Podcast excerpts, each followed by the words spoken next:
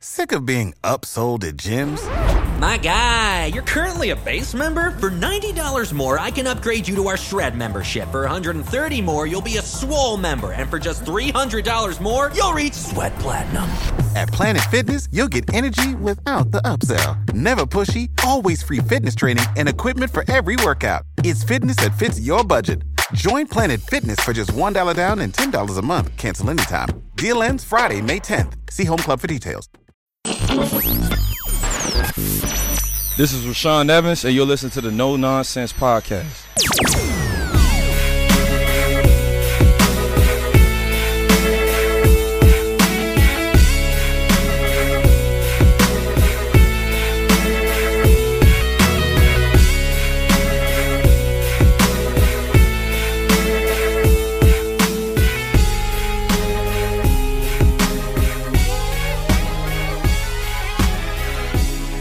Welcome into No Nonsense, a Tennessee Titans podcast, your place to go for on demand Titans coverage that is 100% free of the nonsense that we always see in sports talk these days. I'm Luke Worsham, and we are in the NFL world very nearly at the franchise tag deadline. That comes up on Thursday, right? The 12th?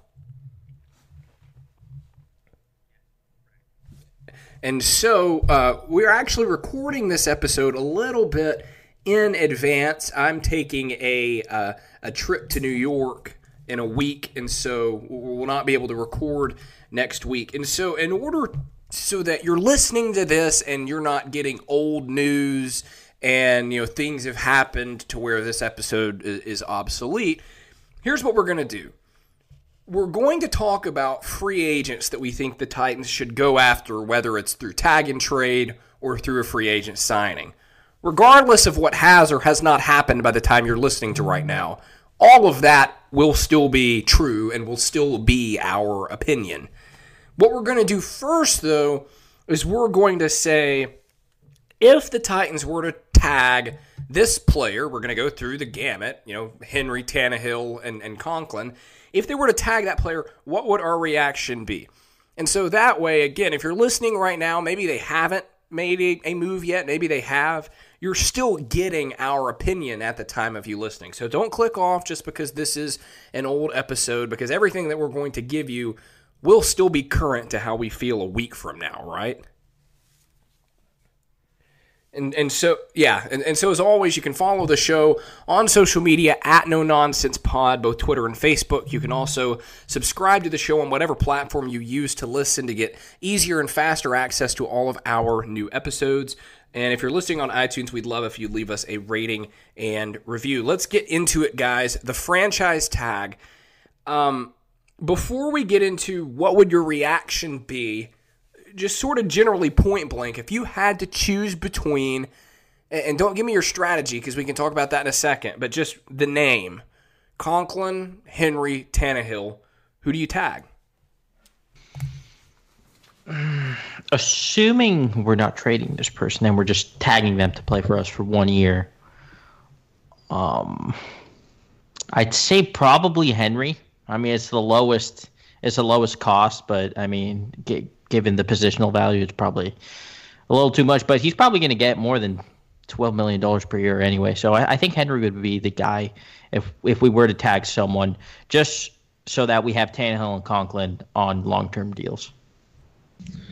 Uh, I would uh, tag Conklin, which sounds weird, but it's just the price difference. I mean, if you can get him, like assuming we can get the person to play under that tag, it, the you would save like seven million dollars to just tag Conklin based off what his market value is. So I would do that because of how easy it is to get running backs and how easy it looks like it's going to be to get another quarterback if you let Tannehill test the market. Yeah, I think you'd probably do it to Henry. That's my answer because I think you would want to lock up the other two with long term extensions. Uh, so let's go through each of them and talk about the, the different scenarios. Let's start with the quarterback, Ryan Tannehill. That's the answer that none of us gave as to who they should franchise tag. If they do tag Tannehill, Will and Matthias, what does that mean, and what would your reaction be? I'm not sure what it means. Uh, what it, I'm not sure if it would mean that they're they're not sold on him. Um, but I, I don't know. I, I wouldn't like it. I, what's the tag number for a quarterback? Like twenty-seven million, right? Twenty-seven million. Yeah. I mean, that's just not worth it. You might as well just sign him to a, a long-term deal, at least for like three years at the same amount of money, because that's pretty much what he's going to make. He's going to make close to thirty million dollars. Um, so it just wouldn't make sense to me to have him just for this one year, unless they're really not sold on him, which I, I, I feel like they are. I- I think they are. Uh, uh, to me, it would mean that they're just not comfortable with any of the contracts that they were talking to with anybody else. I, I would personally tag Conklin, like I said earlier, but I, it, I think the most likely tag is going to be Tannehill, and that we y'all talked about Henry and the aspects of that, and we can talk more about that in a second. But to tag Tannehill, it's basically saying we know you were great in our offense last year, historically great, uh, you know, in that 13 game stretch but we need to see one more year before we give you a mega contract. And if you give him the franchise tag, you're saying goodbye to any future savings you could have by getting the deal done now. So they're saying that if we tag Tannehill, he's one year away from being the guy that we're not afraid to give a really big deal to. So that that's that's what hmm. I think that would mean. That does make sense when you pose it that way. Yeah. Well, it's, it's almost like a, it, an inversion of the Conklin fifth year option, where they, they rolled the dice and they said, you know, if you're as good Right. As we think prove you it, it was are- a prove it year. yeah, it, it'll be it'll be a prove it year, but it'll be a prove it year for a quarterback, which is super expensive. Right. Yeah, and that's why I think you want to lock up Tannehill for an extension. Tannehill wants to sign an extension because under an extension, he'd be making more than the franchise tag. He'd have obviously more guaranteed money.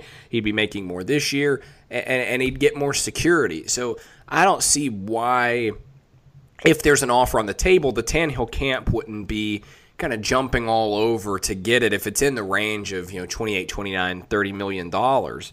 So that's number 1. And number 2 is from the Titans point of view, if they don't re-sign Tannehill and instead merely give him the tag, then your best case scenario ends with paying him a lot more money than you would have in the first place because obviously what they would want to happen is he plays well again this year and that would only drive his value up. So I- like we have talked Yeah. about several times, you know, the the mean for Tannehill is not disaster. It's pretty good quarterback. And so you lock him up. Best case scenario, he's really, really good like he was last year. Worst case scenario, you're still win games with him because he's not that bad at his worst. Yeah, and isn't the salary cap going to go up next year? That- Every year. Yeah, so man, we might be looking at a 30 million plus contract next year if we if we do give him the tag this year and he does play well. Um, so, so- so it's definitely a tough situation. I mean, but I I don't think know. that's that's optimistic. Like I would imagine Mahomes gets some sort of mega deal, and between now and then, you got to assume Dak's going to get a new deal. Lamar will be eligible after next season. Like if you time it wrong, there could be five major quarterback contracts, and if you're going to pay him the sixth highest, you may end up paying forty million dollars a year for him. So, I mean, yeah, that- so that- that's long why I term think- deal now. yeah, like get a long term deal with some flexibility on the back end. Is I think that's the best strategy, but we'll see. Although this this all might go out the window if these Tom Brady reports are true. What? Tom Brady reports? I'm not. I'm not sure. I know who that is. Tom Brady, yeah, I don't know him either. So some. I think, I think he retired three years ago. Um, let's move on to Conklin, the answer that you gave, Will. Uh, what would it mean, and, and what's your reaction if they give Conklin the tag? Uh, I'll go ahead and start since I voted for it.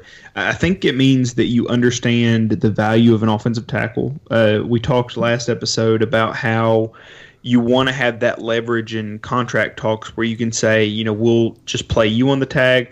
We'll play. We'll pay Kelly like if you don't want to play on the tag, and we'll trade you. But in terms of a contract expiring that has a ton of value in the free market, that you know you could recoup because I don't I don't really think you could tag and trade either of the other two, but I think you can tag and trade Conklin. So at the very least, it shows that you understand what the market is for him and how rare a player that plays as well as him at that position is. So, you know, the optimistic side, the side that wants to see Conklin as a Tennessee Titan for a long time says that it gives them more time to negotiate. It you know they get to operate in good faith because they'll say you know we should have picked up your fifth year option. We're paying for it now. We're we're you know we're giving you three or four million more dollars or whatever it is, and you know that's on us. But let you know we are the team that picked you, so let's build off this relationship. But like I said, the the business side of me understands that you know if you can trade him for a second round pick and you tag him and he still wants a major contract and you don't think you have the cap space for it, or if you think you can do something better with the cap space, at least you have the option of trading him instead of walk, letting him walk for nothing. Do you think that's what he nets? Only a second round pick. You know, I don't know. Like eh, I've I've joked about like a Tunsil trade because I saw somebody on Twitter say that, and it's not not a crazy thing if we're going to buy into the whole left tackle and right tackle do the same job thing, which right. is kind of true. I don't I don't know I don't I don't know if the league sees it that way quite yet, but I think their opinion of right tackles is raised a lot. But you know, if you could get a top fifty pick for him, I mean that's that's a good pick. Like I, I don't know Well, how I many mean, players correct- for more. Correct me if I'm wrong, but Lane Johnson, a right tackle in terms of average annual value, is the highest paid offensive lineman in the league. That I actually don't know. That that may be true. Um, He makes the 18 plan million with- bucks a year. Well, the plan with Lane Johnson for as long as the Eagles have had him is he's their left tackle as soon as Peters retires. Peters just happened to play forever. Like that that was the thinking when Lane Johnson got his first major deal and then to keep him, you know, it, to their credit, the Eagles know what they have, but you know, I, I don't I don't know if they didn't think they could keep him if they're paying him that much. I don't know if they think they have to slide Andre Dillard to right tackle, but I don't know what the plan is there. But you know, the league should see that. I mean, that that should be a league wide thing. I, I mean, how many times have we seen J.J. Watt rush against the right tackle? You know, Von Miller rush against the right tackle. Like all you know, Chandler, like all these guys do that because that's the easiest path to success. And smart defensive coordinators move those guys into a position to take advantage of the worst offensive linemen. So it, it should be it should be paid offensive tackle, not left tackle gets paid this much more than right tackle. And and I don't I don't know if we're there yet, like I said, but smart GMs understand that difference. I think I think it would make a lot of sense to tag Con- Conklin because at the very least, you know, it's sixty million dollars for that tag. He's probably going to make the same amount uh, per year on on a normal contract or whatever contract he would get in free agency. So worst case scenario, he plays for you under that tag, which you'd be paying him anyway on a long term deal. Um, and it's just you know another one uh, another one of those prove it deals, and then you can re-sign him the following year, or you can also tag and trade him, which which would benefit you in that way. And I think you could get a decent return. Uh, this wouldn't be a Clowney situation because Clowney had already said that he wasn't going to play under the tag, uh, and I don't think Conklin would do that. I I mean, I don't know. I can't say for sure, but I don't think he would. Um, so I think the risk reward there with tagging him, it does. It, it's it would make a lot of a lot a lot of sense. Henry? No, no, no. Conklin, No, right? I, I'm saying. He's saying- what Oh, about okay. what about Henry? Got you. It hurts. It, it hurts to think that we would pay a running back twelve point four million dollars. But don't you have to? Don't you I- have to? No, you don't have to. You could let him walk and then get He- else. He's the offense, though. I mean, we're not talking. Look, I, I am, I am, you know, on the pedestal of running backs are replaceable. There are exceptions, and I think that Derrick Henry, because of his playing style and the fact that the Titans like catering to that playing style, for them he is unreplaceable. He he is the offense. If you move on from him, you've got to totally rework your philosophy. I'm I'd be fine with that, man. I don't I don't know. I, I'm in a weird situation because I, I agree he's the entire offense and and we've constructed this offense towards him and, and it certainly worked. Um, but I don't know. When the last two times we've made the playoffs, he's been a non-factor in both of the games we lost. And I know this past season we made the AFC Championship because of him. Uh, but I mean, I don't know. We we want to take that next step, don't we? And I just don't know if the, if this offense is the way to do that, especially given uh, what the NFL has become. I, I, don't know. I just it's such a tough pill to swallow for me uh, to pay a running back this much, much money, especially when given historical running back contracts we've seen them not pan out. I mean, just look at look at Todd Gurley right now. Look at the Rams right now. Yeah, I mean, how many exceptional players have there been who, you know, Todd Gurley's different, David Johnson's different, Ezekiel Elliott's different. Like, I mean, those players are huge parts of the offenses they're in, but the longevity just doesn't add up. Like, I mean, we've we've talked about it a bunch. Where if you're gonna keep a running back, keep them on a two or three year deal or a five year deal disguised as a two or three year deal. Like, don't lock yourself in with a franchise tag, and don't. It's it's hard because, like we've talked about, he is especially before AJ Brown was there, he was all of the explosive plays on that offense. Like a couple of chunk plays to Corey Davis in 2018, but the majority was Derrick Henry. And last year we saw that too. But also, there was half of a season where I don't think he cracked 100 yards. I, think the first I think the first time he cracked sorry, I know the first time he cracked 100 yards this season was the Kansas City game. And you know, then he went on to have an incredibly productive back half of the season, but I mean, you're franchise tagging a guy who like I said, I I promise I'm not taking anything away from what he does, but if he's going to have the first half of his seasons are all going to be, well, wait till December, you know, eh, the Titans almost ran out of runway. Like if they had one more bad game early in the season, they December wouldn't have mattered. So, you know, if I'm giving a franchise tag, which means I'm paying a guy top five at his position, if I'm giving a guy that kind of money, I would like for them to be as effective as they can be for 16 games, and I, I'm just not sure that you get that from Henry. So to pay a guy like that only to have him turn around and even if he does, you know, succeed beyond your wildest dreams, he leads the league in rushing again.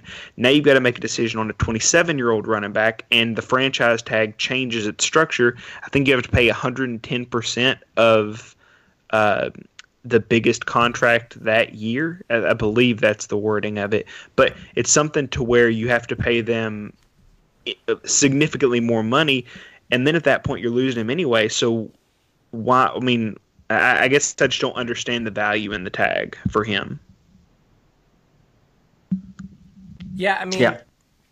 go. I, it's tough. It, it is really tough, and I think that really, with all three of these guys that we're talking about, the preferred avenue would be an extension with all three. Yes. Because the franchise tag is just so, I mean, for lack of a better word, it sucks. Yeah. For the player and the team, because the, the team has no security and the player has no security. Yeah, that's about right. Yeah. Yeah, it's it's it's it's good. It's a good deal in that if you're a player and you know that you're not as good as what you would get on the open market and you won't live up to that incentive, then you take the franchise tag and you're happy to have it. But those, I mean, it, that just hurts the team. There's there's no way it works out for both parties, or at least it's very very rare. So I, mean, that, I think the franchise tag is a great placeholder. Yeah. When the problem is when teams start using it as a one year contract instead of a placeholder to get an extension done. Well, this is something that happens in uh, hockey. I don't, I don't know if it happens in baseball or soccer or anything like that, but I, I believe they have what's called arbitration, which is where yeah, uh, a player. Okay, so it, mm-hmm. let me see if it's the same way because I don't, I don't know, but where a player will go and a player and a team will go to an independent arbitrator and they'll figure out this is what your value is and they'll agree on a deal right there. Like, is that what happens in baseball? Well, in baseball, arbitration happens when a player is still under team control, when they're not eligible for free agency yet. So they can't go anywhere else, but they're also legally allowed to get their value with you know a little bit of difference. So if I'm would be worth 30 million a year on the open market, but I can't go anywhere else because I haven't played for six years yet, then we go to arbitration. The judge says, okay, as a free agent, you'd be worth 30 million. However, you haven't you know ended your service time yet. You get 20 million, and that's kind of how it works. There, free agents don't go to arbitration. So then if you tagged somebody and went to arbitration, that feels like a good plan to you, right? Like so you're like, okay, if I give you the franchise tag, what that means if you sign it is that we're going to go to arbitration, you know, this will be considered part of your service or, or whatever, and then we'll figure out a long term deal from there. Like I, I'm trying to figure out a way. Yeah, I'm trying to figure out a replacement for the franchise tag, and I keep coming back to that. I just I, can we have the Derrick Henry discussion, the paying a running back discussion, because I feel like we really have to have it. I mean, I know he's not the prototypical running back, but he's also not like the modern day running back. So I don't, I don't know, man. This is really tough for me because I see running backs across the league: Dalvin Cook, Joe Mixon, on Johnson, Nick Chubb. Um, but none of those guys are special. They're all just good. Uh, yeah, well, Dalvin Cook's pretty special. I don't know. He he had a monster season. Yeah. Uh, Here's Nick Chubb was fantastic. I'll say this: Do you think uh, the Eagles and then ultimately the Bills regretted LeSean McCoy having a second contract? Yes. Really? they didn't get anywhere with him. Well, yeah, it's, it's it's it's I don't know. There's no right answer to this question. I mean, what about the, the, the, the, did the Chiefs regret giving Jamaal Charles an extension? Did the Vikings regret giving Adrian Peterson an extension? Did the Seahawks regret giving Marshawn Lynch an extension? The answer is no to all of those. No. But yeah, I mean, the Chiefs just won the Super Bowl with Damien Williams, who's but that's their model. That's not the Titans' model. That's something they're set up for. Well, then the Patriots the, Titan, the year the, before. The, the Titans White. also don't have Patrick Mahomes as their quarterback. Right. We also don't have Tom Brady, or we might. Just oh. kidding. I don't uh, know. This this is really tough for me. I love Derrick Henry. I think he's the offense, like you said before. But at the same time, he's such a limited receiver, and I think um, I don't know. Like, if you signed me up right now and you told me, like, we will get Jonathan Taylor in the draft and we won't have to pay Derrick Henry $15 million per year, I'm saying yes without hesitation every time.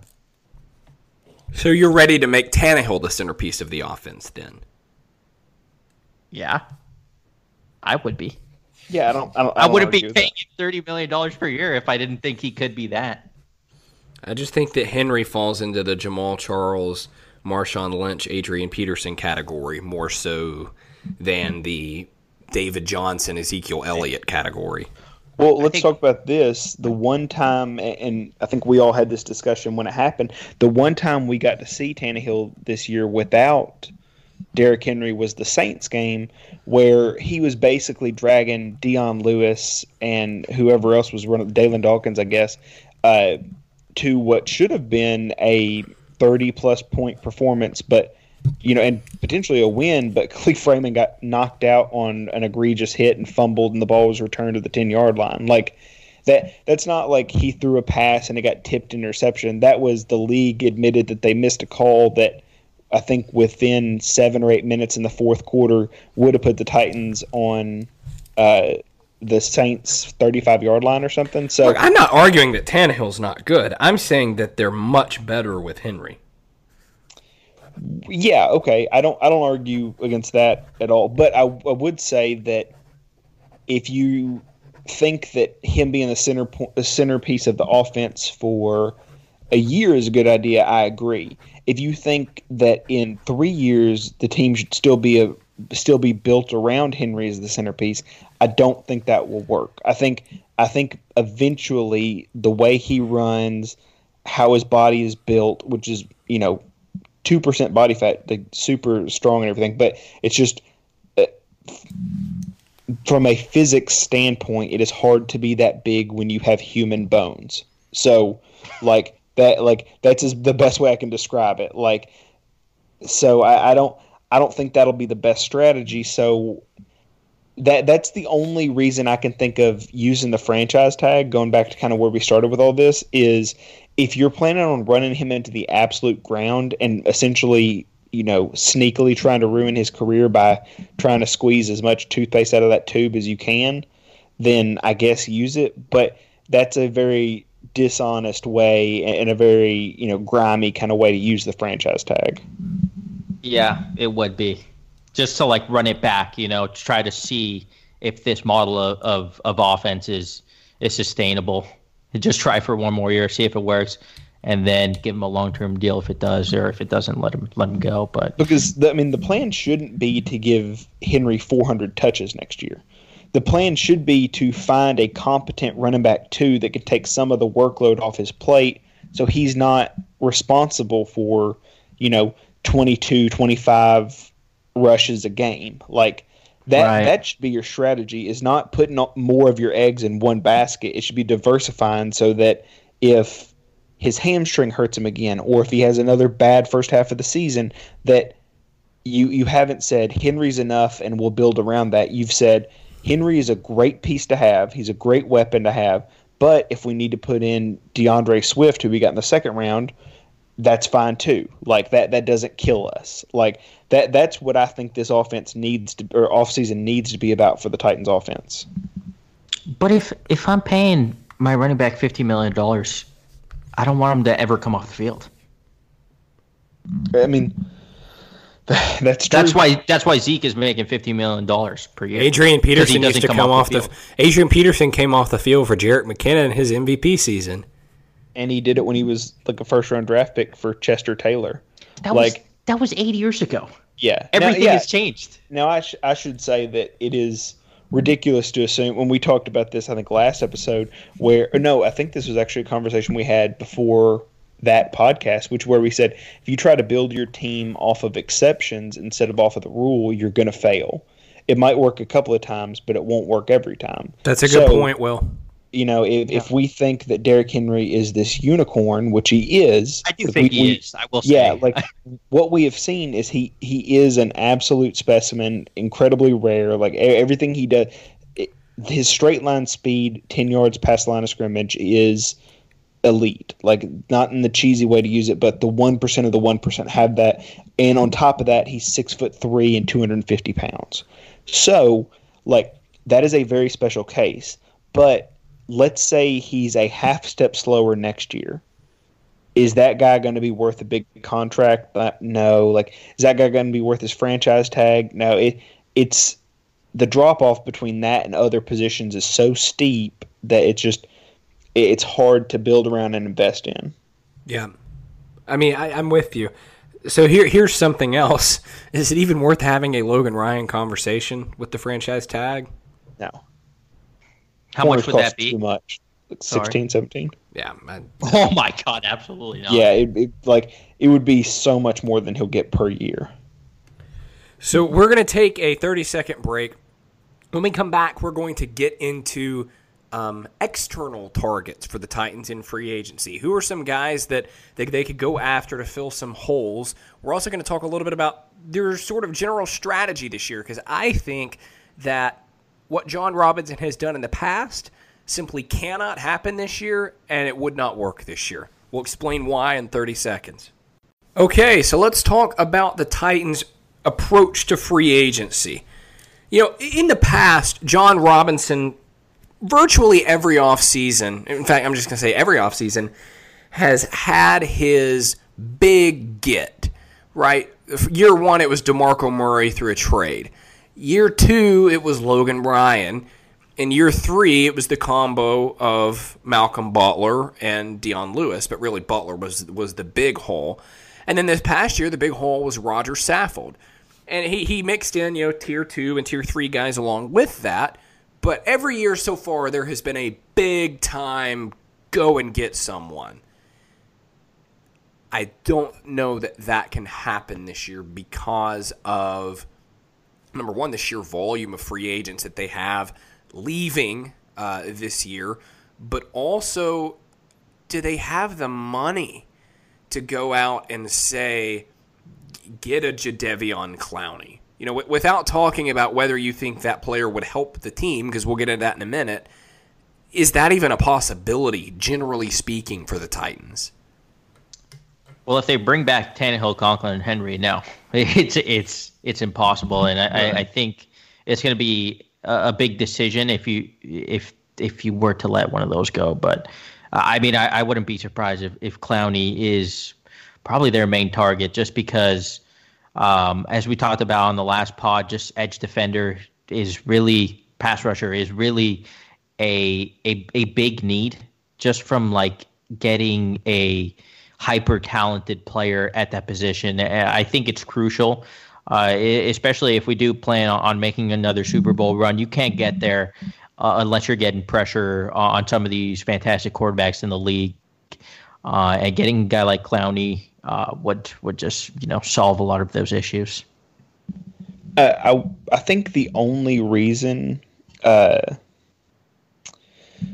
let me back up. I think the way that the Titans can get that money is how they structure the contracts. If they, which they've done well in the past, is they've given themselves a lot of uh, either guaranteed money or they've manipulated the contract so that the number seems bigger when you look at it per year. But then when you look throughout the contract, it's easy to cut people if you need to. There's very little guaranteed money. Like Daquan Jones has $1.3 million guaranteed next year, even though he has an 8.3 million, you know, quote unquote year next year. So depending on how it's structured, it gives you a lot of flexibility going forward, and you can make one of those moves. You know, did did you want us to talk about if we think that'll help, or you want us to wait on that? Because it, that that all kind of depends.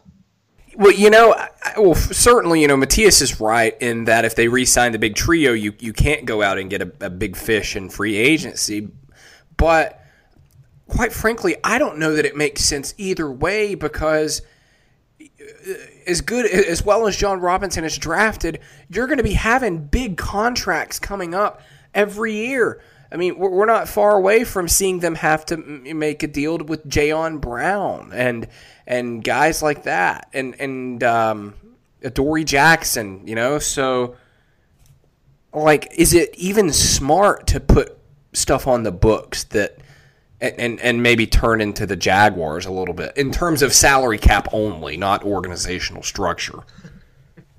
Yeah, I mean that's a good point. Essentially, the three guys you're re-signing, they are the big fish. Like if they were yeah. out in the free agent market, like those are those are high end elite players that you're going after. So it's kind of the same only thing as they've been playing for us uh, for all these years, and you know it makes sense for them to be those guys and for us to to dish out that money for them. Uh, just because I mean they got us to an AFC Championship game. I, I, I know I'm like saying that we shouldn't re-sign Henry for all this money, but these guys they were part of the team that got us this close to the Super Bowl. So yeah, I mean, I, I, I don't know. I don't know what I would do. I, I don't know what Jon Robinson will do. I think he's going to try his hardest to to re-sign these guys so that it's not needed for him um, to go out and, and, replace one of these guys with another uh, potential free agent, uh, big money guy who may end up not working out in the end. Yeah, I think that's also why the Titans are so rigid in their approach with free agents, and that they, if they're going to give a guy money, they almost need to have a coach who's had contact with him before, like who's coached him or been around him and knows what kind of a worker he is outside, like not on the field. So oh, who is that with Saffold? Uh, it was Lafleur who wanted him before the season was over. Was telling uh, Vrabel to watch his tape. They they say that in an interview where he said, um, well, I forget if it was with Lafleur or if it was with uh, Vrabel, but I think it's with Vrabel where he talks about how uh, he's a perfect fit for the scheme. Like you know, he he does this. Like this is what we did there. Like that that was the connection there. But I mean, he got hired to be the Packers head coach like late into the off season. That makes sense. But I, I, I just think Matthias, you're right. Those would be the big fish, And I think you're setting yourself up for future pains more so now than you know with with the previous guys they brought in. Um, let's let, let's ask this question: If they do go out and and and get a big fish in free agency, who would be your first choice? Is it Clowney? I, I think we'll agree that Edge is the biggest need that this team has, right, in terms of, of top tier talent, right? Yeah, yeah. Correct. So would would would Clowney be your gotta go get this guy? Because I don't. I, I, Clowney is a very eh player to me. He's really athletic. He's good against the run, but he's not a pass rusher. And what does this team need? Pass rushers. I mean, ideally it'd be Ngakoue, but that that doesn't seem to be. It seems like he's going to get franchise tagged if he hasn't already been by the time this comes out. Yeah, so I mean, Ngakoue and Clowney would be the guys for me, just because I, I think it's crucial to get that that elite edge defender, uh, whether you think Clowney is that or not. Um, but if we're looking at some of the other positions, I just I don't see a lot of players that I really want in this free agency class. Uh, one player I, I do want, but I think he's he's going to be priced out of our of our backup running back range is Kenyon Drake, who was unbelievable with the Cardinals. Once he was actually given the opportunity uh, to be the starter there, for some reason the Dolphins just wouldn't commit to him, uh, and I don't know if he would have performed as well with the Dolphins just because you know that their offense wasn't very good. Um, but he looked fantastic. He's one of the better pass catching running backs there is in, in the NFL. And he's also a really good, smooth runner who has picked up chunk gains pretty much his entire career when he's gotten an opportunity. I think he would be an awesome backup running back uh, and 1B to, to Henry's 1A if we do resign Henry. But that's just too much capital invested in the running back position, especially given the current climate of the NFL. Yeah, to me, there's, I, I mean, there's one guy that is never going to get connected to us, and we probably won't talk about much outside of this episode.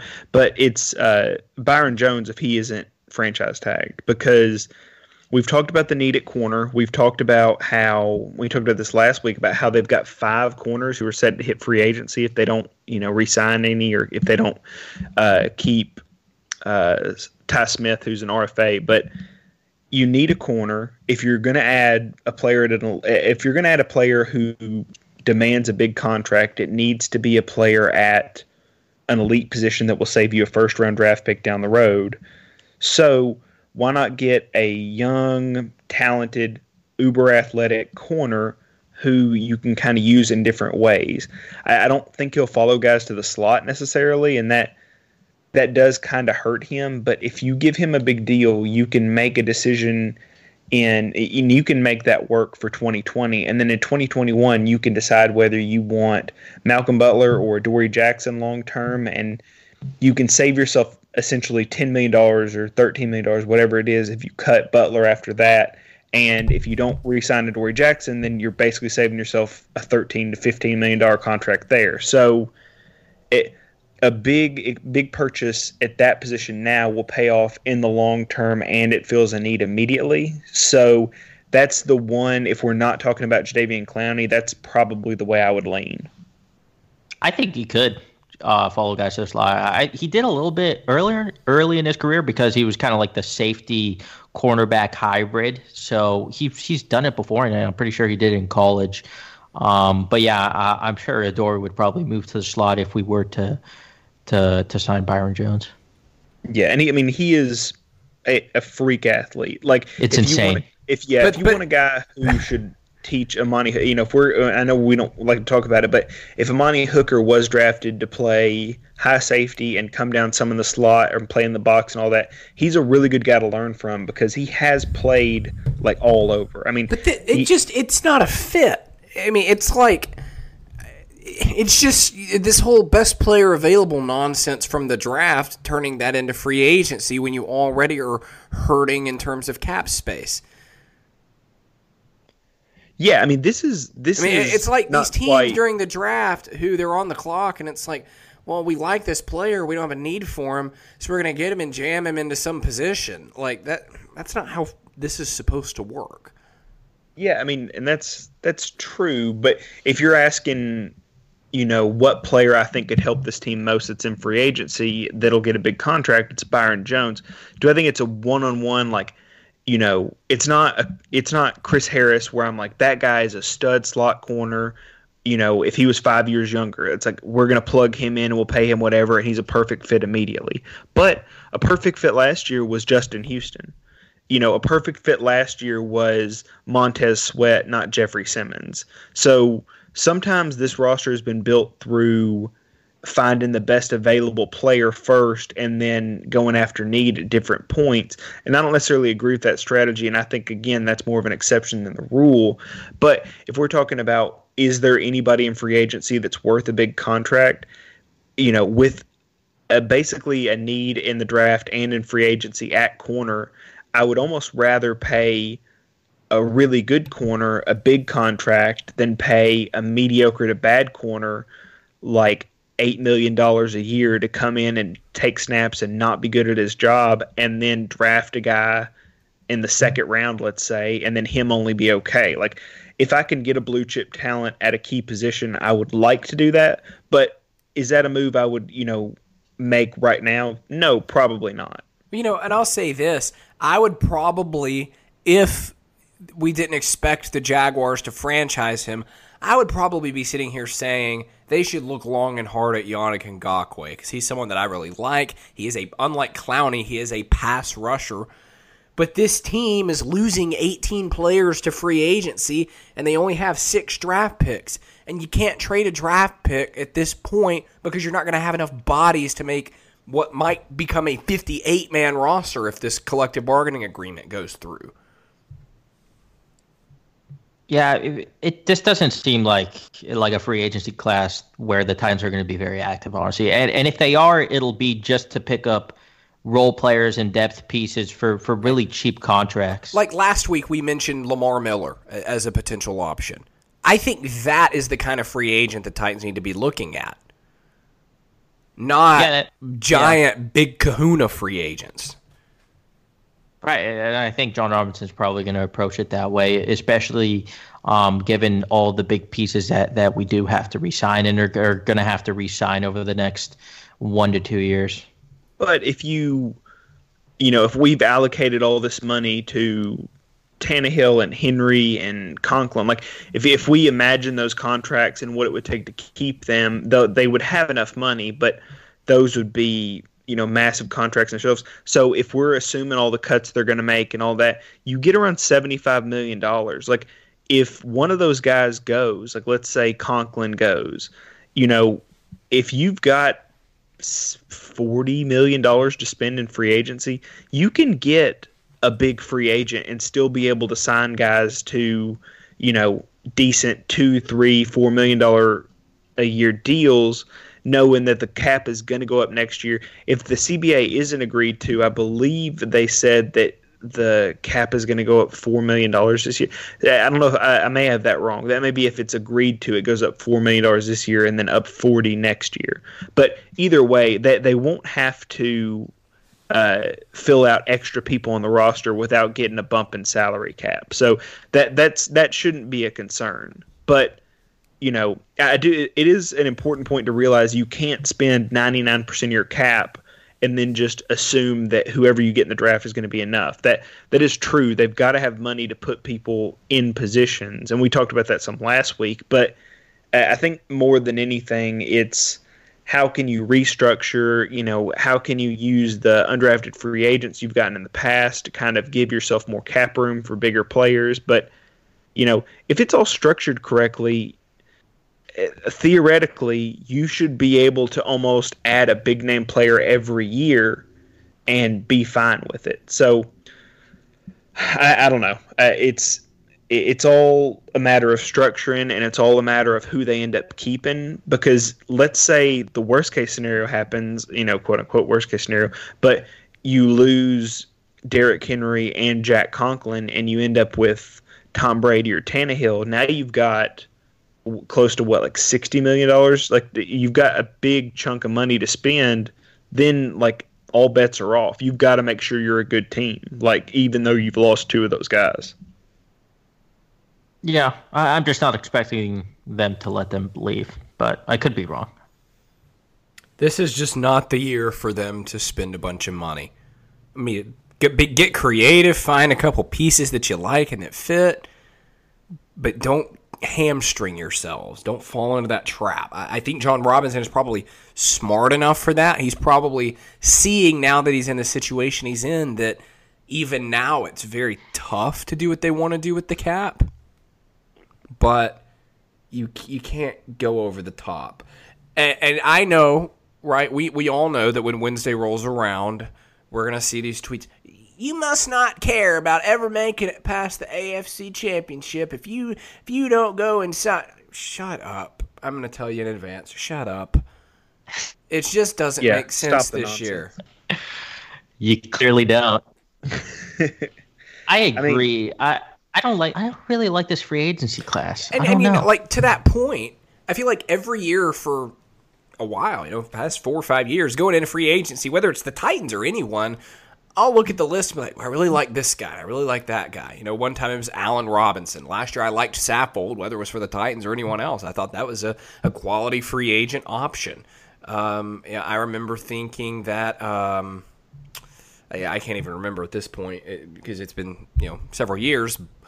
But I don't have that this year. I'm not sitting here. I would have said it with Ngakoue, but he's off the Yeah, board now. that- and that's so, the thing. And so now I'm sitting here like, it's almost like with Clowney, it's like c- convincing yourself that you want him, even though we have for years talked about how the three of us don't care for Clowney that much. Matthew Judon is another name I, I keep seeing thrown out. And it's just like, those are the players that go to bad teams and get overpaid to be average. Yeah, they're Mar- they're the Markus Goldens, like the Yes. that kind of guy who's like maybe they're going to be okay in a wasteland, like where the team's not good, but if the team is full of good players and they're supposed to elevate them beyond that, that that's just not who they are. Like you're right, Yannick Ngakoue is the guy. Like when you look up over the past four years, like since he's been in the league, who the most productive pass rushers have been, I mean, he's right up there with you know the Chandler Chandler Jones, uh, Von Miller, like Joey Bosa was right there with him. Like all those guys are, you know, about ten sacks a year, twelve to thirteen or fourteen for the really elite guys. But I mean, very few people have as many forced fumbles as Ngakoue. Very few people have done it in their first four years like Ngakoue and Bosa have. Like he he's been an absolute menace as a pass rusher, and that's been while he's you know he, he's been on a good team, but at the same time, it I would almost rather have a guy who on a good team produces than a guy who's on a bad team and just looks good by comparison. So, you know, I, I would absolutely bang the table for Yannick Ngakoue. Like he is one of the premier young talents in the league. I think you absolutely want to jump on him, and you should have reservations about Clowney because he they are not the same player. Like Clowney is very much a you know run stuffer, like does all the stuff that's not sexy, but like he'll set you up for stunts and he'll set you up for you know all he'll do the dirty work inside that Vrabel loves, and Vrabel's had experience with him, which is why it makes sense that they would be a good fit together. But he probably is not going to be a 10 sack guy ever in his career. I think his peak was 9.5, and I think that was a completely healthy season, which is kind of an aberration for him. So, I mean, if you're giving him $20 million, you need to know that you're giving him $20 million to play probably 14 or 13 games for you, and he's going to get you nine sacks. So, I mean, you're right. If, they, if that's what you're expecting out of a guy, then you're wrong to pay him. If you can figure out a way to where you can make that beneficial to you, then great. Okay, I don't even. Do we have anything else to say about free agency? I think we really got it all out. Yeah, I think we're kind of good. I think so. Yeah. Let's do Stop the Nonsense, our weekly segment where we dive into the biggest nonsense of the week in the sports world. If you have a suggestion for us, send it to us on Twitter at No Nonsense Pod or Facebook at No Nonsense Pod. Use the hashtag Stop the Nonsense. I went first last time. Who's going first this time? Uh, I'll go first. Uh, so um, this is uh, more about. Th- there was a tweet yesterday that said that 47% of the NFL's fan base was women, which is great. Like my and I and I replied to there, I retweeted this and said, you know, my sister in law knows more about sports than ninety percent of the people I talk to, guy or girl, and not not to me, but the comments on the original post are.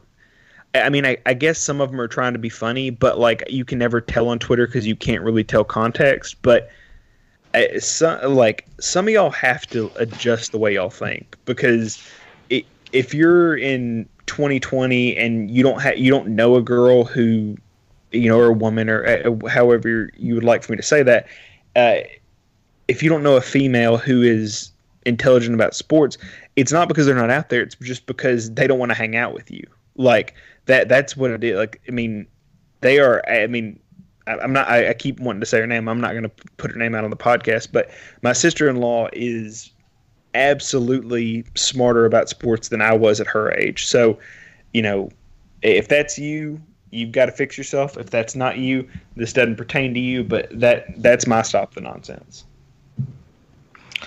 Okay, I'll uh, I'll go next. Uh, I've got a doozy here from Texans Wire. Uh, the headline, this article says, "Did the Texans already win the Tytus Howard versus Andre Dillard debate?" Let me read a couple excerpts. I don't. Who are those people? Oh boy, uh, it's a Oh, bad boy. offensive tackle versus a good offensive tackle So this guy says, flashback to the day after the first round of the 2019 NFL Draft. The Houston Texans blew the draft by letting OT Andre Dillard go to the Philadelphia Eagles. Though they addressed offensive tackle with Alabama State's Tytus Howard in the first round, he was their worst pick of the draft. So essentially, he's just like mocking people, mocking the Texans for letting the Eagles So jump this in is for Andre satire, Dillard. or like an attempt at it anyway. No, just that, just that part. And then he links to an article from the Philadelphia Inquirer saying that the Eagles are considering bringing back Jason Peters so that Andre Dillard could learn a little bit more before they they fling him into the fire. And he's essentially saying that. Oh wait, sorry. It, it continues. Meanwhile, Howard, who only played in eight games his rookie season and started in seven of them at right tackle, made the Pro Football Writers of America's All Rookie team. Not bad for the worst pick of the Texans draft class. Oh, my God. He was terrible. He was terrible last year. He was Yeah, really bad. Uh, by any any metric you, you go by, PF, PFF had him at 59.4. PFF usually does okay offensive line grades. Every time the Texans played, he looked overmatched. So, yeah, no. Uh, the Eagles definitely won the Andre Dillard debate. This is just so weird. Well, it's Texans wire. They have to. be wrong Oh man. So mine mine is two sided. First of all, um, this is something I've been meaning to say for a while, and now that we're in contract time of year, I'm gonna say it. When you tweet or message or whatever about contracts, and you say, "I want X team to re-sign X player," please, I am begging you, use a hyphen. Because when you don't use the hyphen, you are saying, I want the Titans to resign Ryan Tannehill. It's resign, not resign. No one's quitting or leaving. So that's just thing number one. Keep that with you. And number two, for the second week in a row, I'm talking about the Jimmy Garoppolo Patriots thing because I thought it was crazy enough last week, and it turns out right after we recorded last week's episode, Colin Cowherd, who, look, I used to like Colin Cowherd a lot, but we've got to the point where now I'm bringing him up on this segment. Uh, I'll just read the tweet. I wish we had Joe. I wish we had Joey Molinaro on the show to read this tweet. stud These Brady Garoppolo trade rumors, now being called legit by credible sources, qualify as the strangest potential deal ever. Belichick would spend the rest of March cackling like the devil. Get a younger QB with Super Bowl experience hitting his prime that knows the New England system? Lord. How are people convincing themselves? Okay, sure, that would make plenty of sense for the Patriots.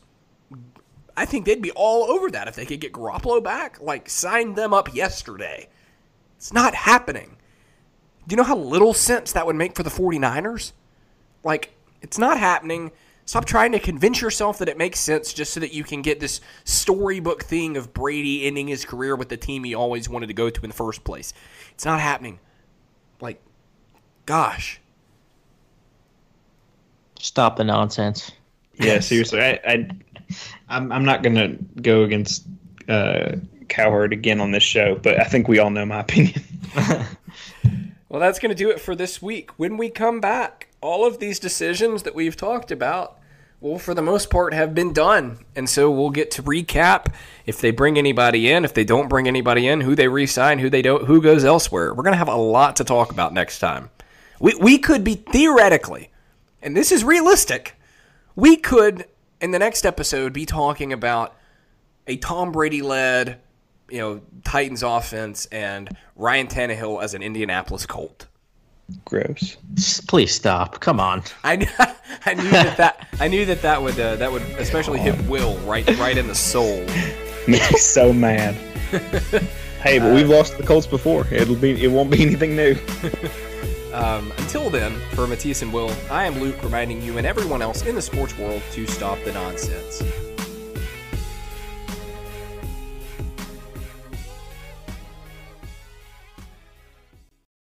For the ones who work hard to ensure their crew can always go the extra mile, and the ones who get in early so everyone can go home on time, there's Grainger, offering professional grade supplies backed by product experts so you can quickly and easily find what you need. Plus, you can count on access to a committed team ready to go the extra mile for you. Call, clickgrainger.com, or just stop by. Grainger, for the ones who get it done.